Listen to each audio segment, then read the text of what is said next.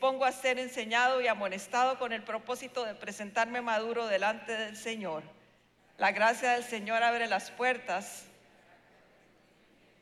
Así es. Y la enseñanza de hoy me, me gusta pensar en esta declaración que hacemos, que nos disponemos a ser enseñados y amonestados. Y creo que, que hoy esa declaración es mucho para mí, porque la enseñanza que, que les traigo es una vivencia que he tenido en las últimas semanas. Mientras estábamos en los 12 días de ayuno, Cantamos una canción que la cantamos hoy, fue la primera que cantamos. Y dentro de las muchas letras y dentro de las muchas estrofas hay una parte que dice, puedo confiar en tu voluntad. Cuando cantamos esa canción en los días de ayuno, yo me paralicé me paralicé y empecé a llorar y llorar y llorar. Eso no es raro en mí, pero ese día era descontrolada. Yo le di gracias al Señor de que no tenía que orar aquí arriba, ni tenía que hacer cierre, ni tenía que dirigir nada, porque no pude hacer nada más que llorar y llorar y llorar. Fue algo tan fuerte lo que sentí, por eso quiero compartirles esta enseñanza que se llama confiar en tu voluntad. Fue muy fuerte porque me puse a pensar que muchas veces cantamos y ni siquiera nos damos cuenta de lo que cantamos. Esa expresión puedo confiar en tu voluntad es sumamente fuerte, o por lo menos para mí fue y es sumamente fuerte. Y muchas veces lo decimos e incluso muchas veces decimos, quiero conocer tu voluntad. Pero por lo menos en mi experiencia ese día y unos días antes que ahora les comparto fue sumamente fuerte. Recordé en ese momento y fue lo que me, cuando yo empecé a cantar, puedo confiar en tu voluntad, hubo un silencio en mí, un silencio en todo el auditorio para mí yo no sé cuando ustedes han recibido una noticia que es mala o algo que les impresiona, que se van como en un hueco y hay un... ¿verdad? Pues así me sentí en ese momento. Recordé que días antes, en el lugar donde yo oro, en mi casa, estaba orando por una eh, situación específica o por una petición específica de mi vida y le dije, Señor, que se haga tu voluntad. Y después de decirlo, me quedé callada, abrí mis ojos y me entró un temor terrible, pero terrible. No sé si a ustedes les ha pasado, pero muchas veces, por lo menos yo, he tenido temor de la voluntad de Dios.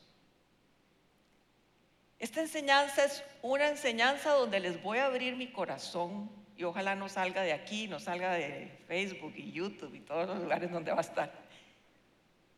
Y quiero, y quiero ser totalmente vulnerable delante de ustedes. Un temor terrible a lo que la voluntad de Dios conlleva. Tengo muchos años de conocer al Señor, más de 40 años de conocer al Señor más de casi 40 de servirle, 40 de leer la Biblia, 40 de orar, 40 de disfrutar de su presencia.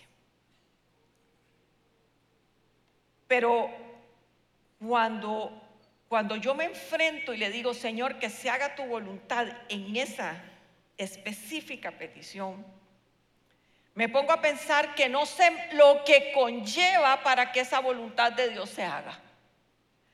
Yo sé que la voluntad de Dios es buena, es agradable y es perfecta. No me lo tienen que decir y yo creo que ninguno de ustedes tenemos que decírselo. La voluntad de Dios es buena, agradable y perfecta. La voluntad de Dios es buena, agradable y perfecta. Pero cuando yo en mi tiempo de oración vengo y le digo, Señor, que se haga tu voluntad. Hay un periodo de tiempo hasta que esa voluntad buena y agradable y perfecta se cumpla, ¿de acuerdo? Y ese periodo de tiempo fue el que me hizo aterrorizarme. Porque le dije, Señor, no sé lo que va a pasar en ese tiempo hasta que tu voluntad se cumpla. Y de una petición suya, la voluntad de Dios puede, la, la, oración contestada puede ser así y se hace la voluntad de Dios. Puede ser en una semana y se hizo la voluntad de Dios. Puede ser en un año y se hizo la voluntad de Dios, pero pueden ser en 20. 25 años duró Abraham para ver a Isaac nacer. Ese periodo de tiempo es el que produjo zozobra en mi corazón. Y le dije, Señor, ¿qué veré? ¿Por dónde me llevarás para llegar a, esa perfecta voluntad? Y muchos de nosotros tal vez hemos tenido temores a que se haga la voluntad, o temor a que se haga la voluntad de Dios por el que dirán. Creo que no es mi caso, creo que no es mi caso, pero sé que en muchos casos el que dirán y la crítica tiene mucho que ver en desear que se cumpla la voluntad de Dios y hasta hemos desobedecido por temor a que alguien vaya a pensar algo de nosotros. ¿Les ha pasado que le tienen temor a la voluntad de Dios? Quiero que levanten su mano. Por supuesto, por supuesto, por supuesto que sí. Y vean, cuando la vemos al final del momento de la historia, decimos, qué maravilla, esto era lo que yo necesitaba. Pero tal vez no. Y la Biblia habla de algunas voluntades expresas de Dios. Y vamos a ver primera de Tesalonicenses 4:3 y dice, la voluntad de Dios es que sean santificados que se aparten de toda inmoralidad sexual y de toda clase de pecados. Sin problema. Para mí eso no tiene problema. La voluntad de Dios es que seamos santificados y que nos apartemos de pecado. Todos los días, todos los días, cada día tenemos que luchar, pensar, renovar nuestra mente, cambiar, tomar decisiones para no pecar. Y si pecamos, abogado tenemos para con el Padre. Pero bueno, para ser santificado no tengo problema y creo que ninguno de ustedes debe de tenerlo. Primera de Tesalonicenses 5:16 dice, estén siempre alegres, oren sin cesar, den gracias a Dios en toda situación porque esta es su voluntad para ustedes en Cristo Jesús. Bellísimo. Estemos gozosos, oremos sin cesar, demos gracias a Dios. Esas son voluntades expresas de Dios que en la palabra las escribe las describe y yo las abrazo porque quiero estar siempre gozosa, siempre alegre, quiero orar sin cesar, darle gracias a Dios por todo y sé que esa es su voluntad. Pero es que con esas voluntades yo no tengo ningún problema y creo que ninguno de nosotros tiene eh, problema. Pero hoy estoy hablando de cuando son cosas específicas de mi vida o de personas que amamos, que los ponemos en oración cuando hay cosas que anhelamos profundamente en nuestro corazón, pero no sé si Dios las planea igual que yo. Porque oramos lo que hay en nuestro corazón, pero no sabemos si el plan de Dios es ese. Por ejemplo, les voy a poner algunos ejemplos. Pensemos en una sanidad. ¿Usted quiere que alguien se sane? Pero tal vez no es la voluntad de Dios.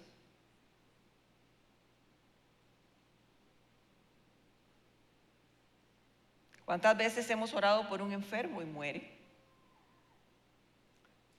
Deseamos casarnos sobre todas las cosas. Yo deseo tener un esposo y una esposa.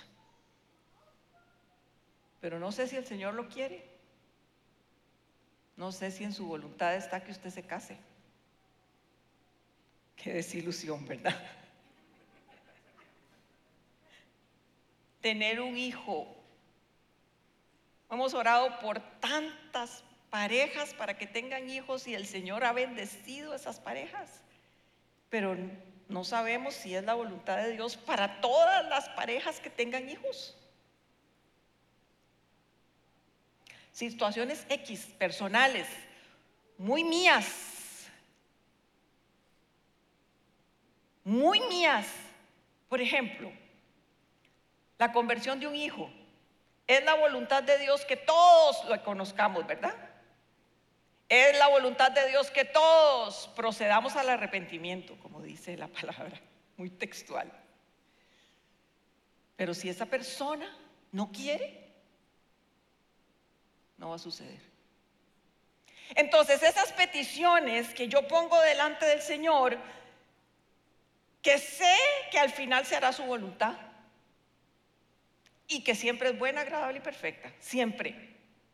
Aunque nosotros no lo veamos, ni lo creamos, ni lo sintamos, ni lo pensemos, ni lo anhelemos, pero siempre es buena, agradable y perfecta, que no tenga el resultado que usted y yo queremos. Isaías 55, 8 es un pasaje conocido que dice, porque mis pensamientos no son los de ustedes, ni sus caminos son los míos. Quiere decir que lo que yo pienso no es lo que Dios piensa, o lo que Dios piensa, para ir al texto más específico, pues dice, mis pensamientos no son los de ustedes, ni sus caminos son los míos. O sea, lo que el Señor piensa no es lo que usted piensa. Y la petición que usted tiene delante del Señor, no sé la respuesta que Él tendrá. Y el camino que yo creo que yo voy a caminar y trazar y por donde yo voy a ir, en el texto lo dice general, mis pensamientos no son los suyos y, tus caminos no son los míos. O sea, el Señor siempre va por otro lado. Él va por otro lado. Esto quiere, entonces vemos que siempre se hará lo que Él quiere, sí, estoy segura que siempre será bueno, pero en algunos temas será totalmente diferente a lo que yo quiero y pienso. Así dice la palabra.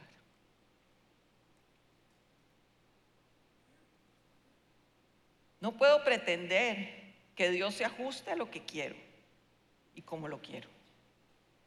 Y como no puedo pretender, porque Él no cambia, Él es el mismo, Él siempre es, fue, es y será el mismo. Entonces, ¿qué pasa? Para yo poder confiar en su voluntad, tengo que cambiar Y eso ha sido mi caminar durante las últimas semanas, cambiar yo. Porque yo sí quiero que la voluntad se haga en mi vida. Yo sí anhelo la voluntad de Dios, cualquiera que sea. La anhelo con todo mi corazón. Quiero que se haga en mi vida, quiero que se haga en mi casa, en mi esposo, en mis hijos, en esta iglesia, quiero que la voluntad de Dios se haga, pero ¿qué me pasa? Que yo estoy contenta con el final, pero tengo problema con el proceso. Y el Señor me lo ha ido mostrando. Yo sé que todos ustedes anhelan la voluntad del Señor, no tengo duda. Pero para yo disfrutar el proceso, debo sufrir cambios y transformaciones. El jueves pasado, un muchacho que quiero mucho aquí en la iglesia, un muchacho digo yo, es un señor, pero para mí es un muchacho, porque tiene 60. Este se me acercó y me dijo, pastora, estoy un poquito tristecito.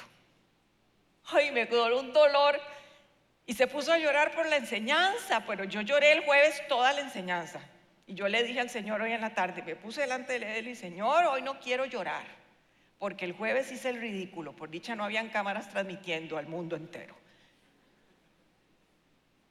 Yo quiero que la enseñanza de hoy, en vez de provocarles tristecita, como me dijo él, les provoque confrontación con su vida, con su manera de vivir, porque lo que vamos a tratar hoy es de resolver ese temor al proceso. Dice Romanos 12:2. No se amolden al mundo actual, sino sean transformados mediante la renovación de su mente. Así podrán comprobar cuál es la voluntad de Dios buena, agradable y perfecta. Este pasaje tiene tres aspectos que vamos a ver hoy. el primero de ellos dice, no se amolden al mundo, no se amolden al mundo. Esa es la primera enseñanza. En otras versiones dice, no se adapten, no se conformen, no vivan según los criterios, no imiten. Lo que la palabra nos está diciendo es no tomen la forma del mundo. Cuando usted toma la forma de algo es que está contento, digamos, con esa forma. Si usted hace un queque en un molde cuadrado, usted va a obtener un queque cuadrado. Y si lo va a hacer en un molde de chimenea, le va a salir un queque con un huequito en el centro. Usted no puede pretender echar la mezcla de queque en un molde cuadrado y que le salga uno de chimenea. Lo que nos está diciendo el Señor con esa palabra, no se amolden, no se hagan como, no se ajusten a los criterios de este mundo. Ustedes y yo somos, no somos de este mundo. El Señor ya nos ve sentado en lugares celestiales. No somos de este mundo. La Biblia nos dice que somos peregrinos por esta tierra. Entonces el Señor nos dice, el Señor a través de Pablo nos dice en Romanos, no se amolden a este mundo, no tomen la forma de este mundo, no cambien, porque el mundo les es agradable. No permitas que las cosas de afuera influyan en su vida, en su forma de vivir. No tomen decisiones equivocadas por lo que está sucediendo afuera Tomamos decisiones por lo que el mundo demanda de nosotros y nos equivocamos y entonces nos estamos amoldando al mundo. Esa fue la enseñanza de Alejandro hace ocho días con Hebreos 11 con Moisés, que su primera decisión fue querer agradar a Dios y después hizo todo lo que tú lo que hizo, maravilloso, pero su primera decisión es no escojo el mundo, escojo al Señor.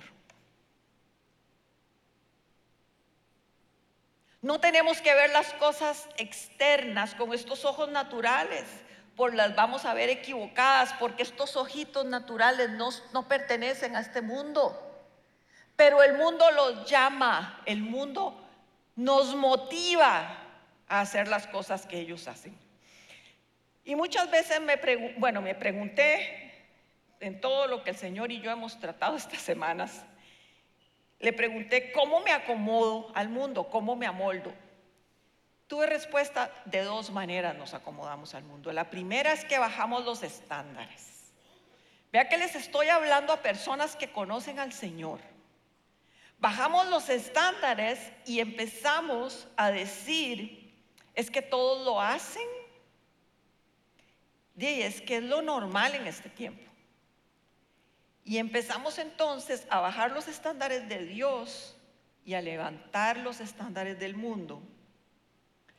Y empezamos a decir o a escuchar gente que dice, la manera de vivir hoy es totalmente diferente a la de antes. Obvio, obvio. Es que todos los matrimonios pelean, todos se llevan mal. Todo para para la mayoría de la gente el tener un pleito en el matrimonio es totalmente normal.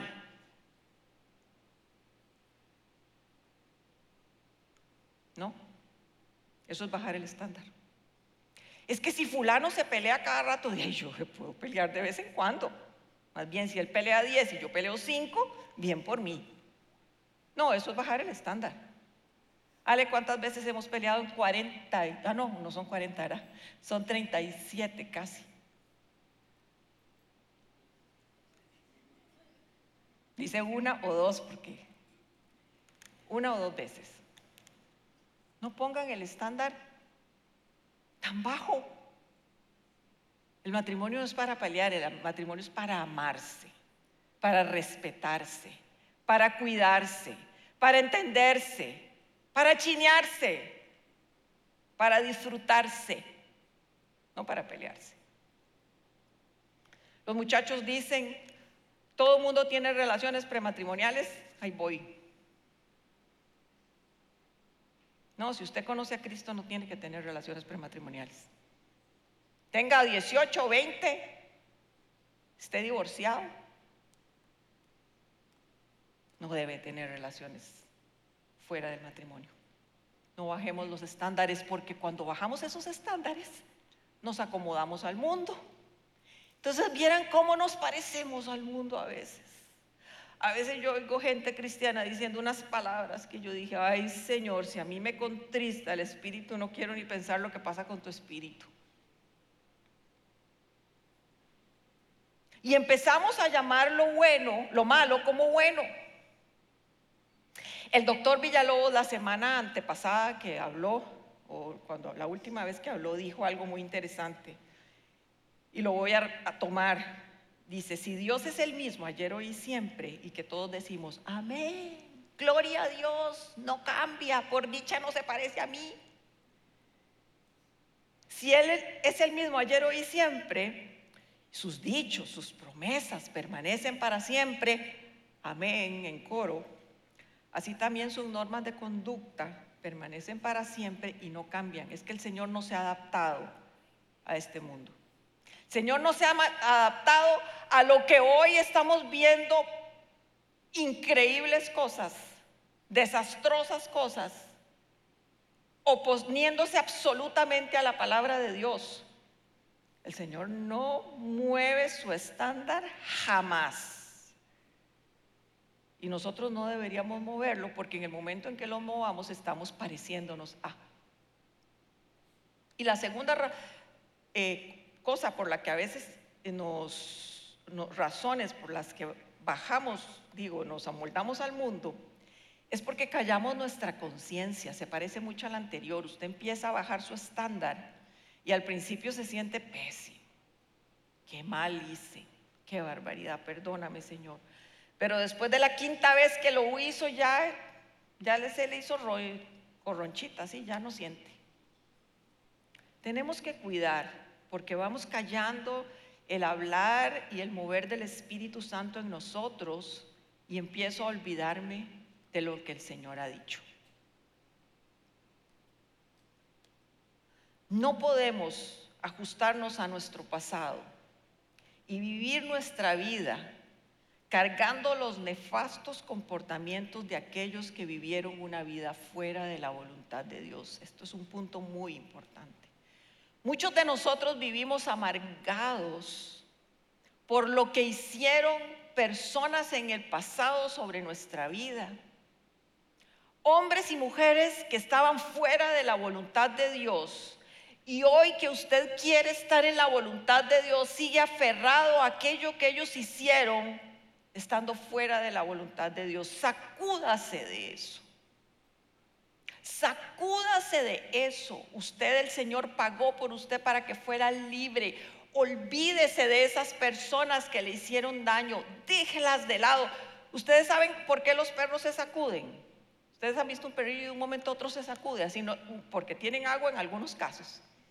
Pero según los que conocen de perros, el perro se sacude para para estabilizarse nuevamente, para volver a su posición. Entonces está ladrando mucho, observenlo, ladran mucho y ladran mucho y están alterados y de un momento a otro se sacuden y vuelven a la postura. Muchas veces eso es lo que tenemos que hacer, sacudirnos y en este caso sacúdase de lo que hicieron esas personas fuera de la voluntad de Dios y usted todavía está cargándolas. El segundo punto, Dice, el, texto de la nueva versión internacional dice, sean transformados mediante la renovación de nuestra mente. Sin embargo, yo les puse ahí, dejen que Dios los transforme en personas nuevas a cambiarles la manera de pensar. Esa es la nueva traducción viviente. Dejen que Dios los transforme en personas nuevas al cambiarles la manera de pensar. Esto es sufrir un cambio absoluto. No me amoldo Esa es una decisión que yo tomo. Yo decido no hacerle caso al mundo y seguirme comportando de acuerdo a los estándares del Señor y quiero obedecerle. Y, eso trae que mi mente y mi corazón se transforme, pero no por mi esfuerzo, sino porque Dios me va a transformar, según dice el texto. Debemos de cambiar nuestra manera de pensar. Y es como una computadora. Usted no puede pretender que una computadora le haga un gráfico de Excel si su computadora no tiene Excel. Somos igual nosotros. Nosotros no podemos pretender ser transformados si el Espíritu Santo no está en nosotros, si el Espíritu Santo provoca en nosotros ese cambio. Cuando el Señor ve que usted empieza a no amoldarse, al mundo y a querer anhelar ser transformado, el Espíritu Santo empieza a trabajar en usted para que usted no sea para que usted sea transformado y que cambie su manera de pensar, para que cambie su manera de vivir. Es una renovación interna, completa, absoluta en nuestra manera de pensar. Debemos cambiar absolutamente todo lo de nosotros, pensar, actuar, sentir, decir, hablar. Qué lindo es cuando uno logra hablar con personas que lo único que hacen es decir cosas buenas de otros. Y si no tiene nada bueno que decir, no lo diga. Tenemos que cambiar y recibir ese cambio absoluto. Y para empezar a disfrutar de esa obra que Dios quiere hacer en nosotros, debemos de soltar el control y los deseos de las que las cosas sucedan como yo quiero. Vieran cómo me cuesta. Vieran cómo me cuesta. Porque me, me encantaría que las cosas sucedieran todas como yo quiero. Pobre Ale, ¿verdad?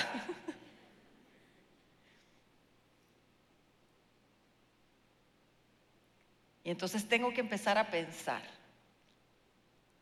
y a confiar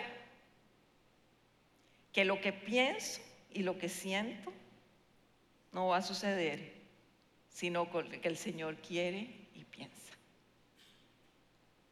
Eso es un cambio radical. En mi vida es radical, no sé en la suya, pero ese es un cambio radical. Usted buscará en qué necesita que el Espíritu de Dios le hable, le transforme, porque el Señor lo va a hacer a través de su espíritu. Usted solo lo anhela y el Señor lo va a hacer. Y tal vez usted pensará, ah, tal vez es esto, y el Señor le dice, ah, ah, es otra cosa, voy por ahí. El Señor nos transforma, nos cambia. El Espíritu Santo es el que trabaja en nosotros. Vea lo que dice Gálatas 5:19. Las obras de la naturaleza pecaminosa no están en los textos. Se conocen bien. O sea, las obras del mundo y de la naturaleza de esta carrocería que tenemos aquí se conocen bien. Inmoralidad sexual, impureza, libertinaje, idolatría. No levante la mano conforme voy diciéndolas. Brujería, odio, discordia, celos, arrebatos de ira, rivalidades, disensiones, sectarismos, envidias, borracheras, orgías y otras parecidas. ¿Ok?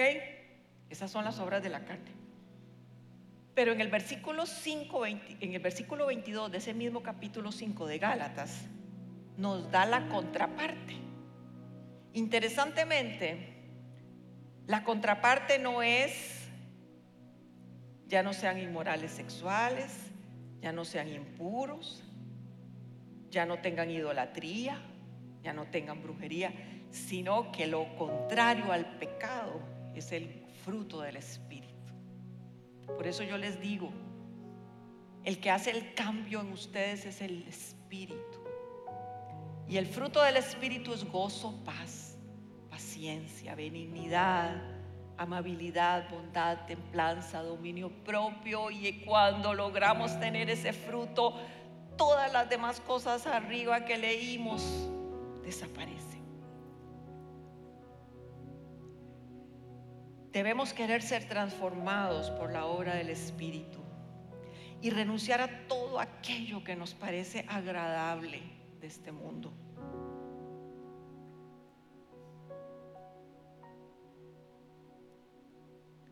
Punto 3 dice, así podrán comprobar la buena voluntad de Dios. Así podremos comprobar la buena voluntad de Dios, buena, agradable y perfecta. Únicamente, la única manera de poder comprobar esa voluntad de Dios es cuando yo dejo de amoldarme al mundo y me dejo transformar por el Espíritu Santo. Y para eso debo dejarlo viejo, debo dejarlo añejo, debo, debo dejar lo que siempre he hecho para empezar a hacer lo que Dios quiere que haga.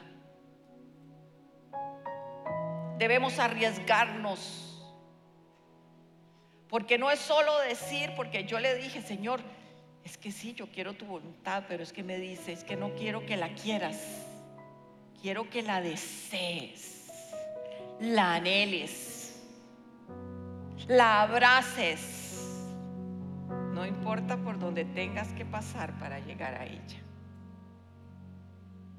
Entonces no solo desear la voluntad, no es solo quererla y decirle, Señor, que se haga tu voluntad, es disfrutarla.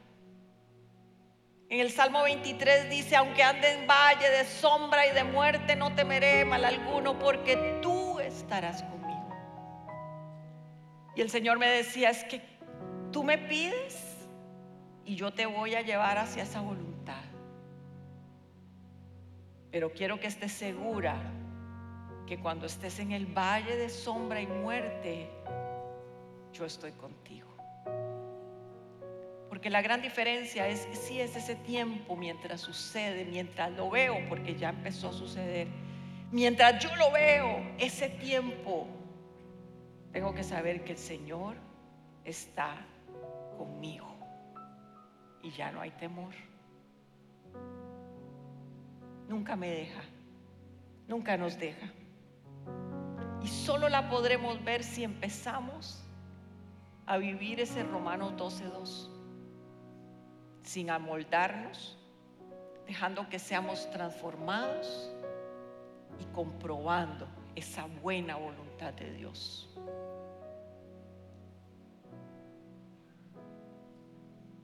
Es mejor confiar en el Señor que en confiar en cualquier cosa. Es mejor esperar en el Señor que esperar en cualquier cosa. Pongámonos de acuerdo con el Señor. No nos pongamos de acuerdo con el mundo. Pongámonos de acuerdo con Él, porque cuando usted se pone de acuerdo con Él, Él empieza a transformarnos. Ni se va a dar cuenta. Cambiemos de manera de vivir, de pensar.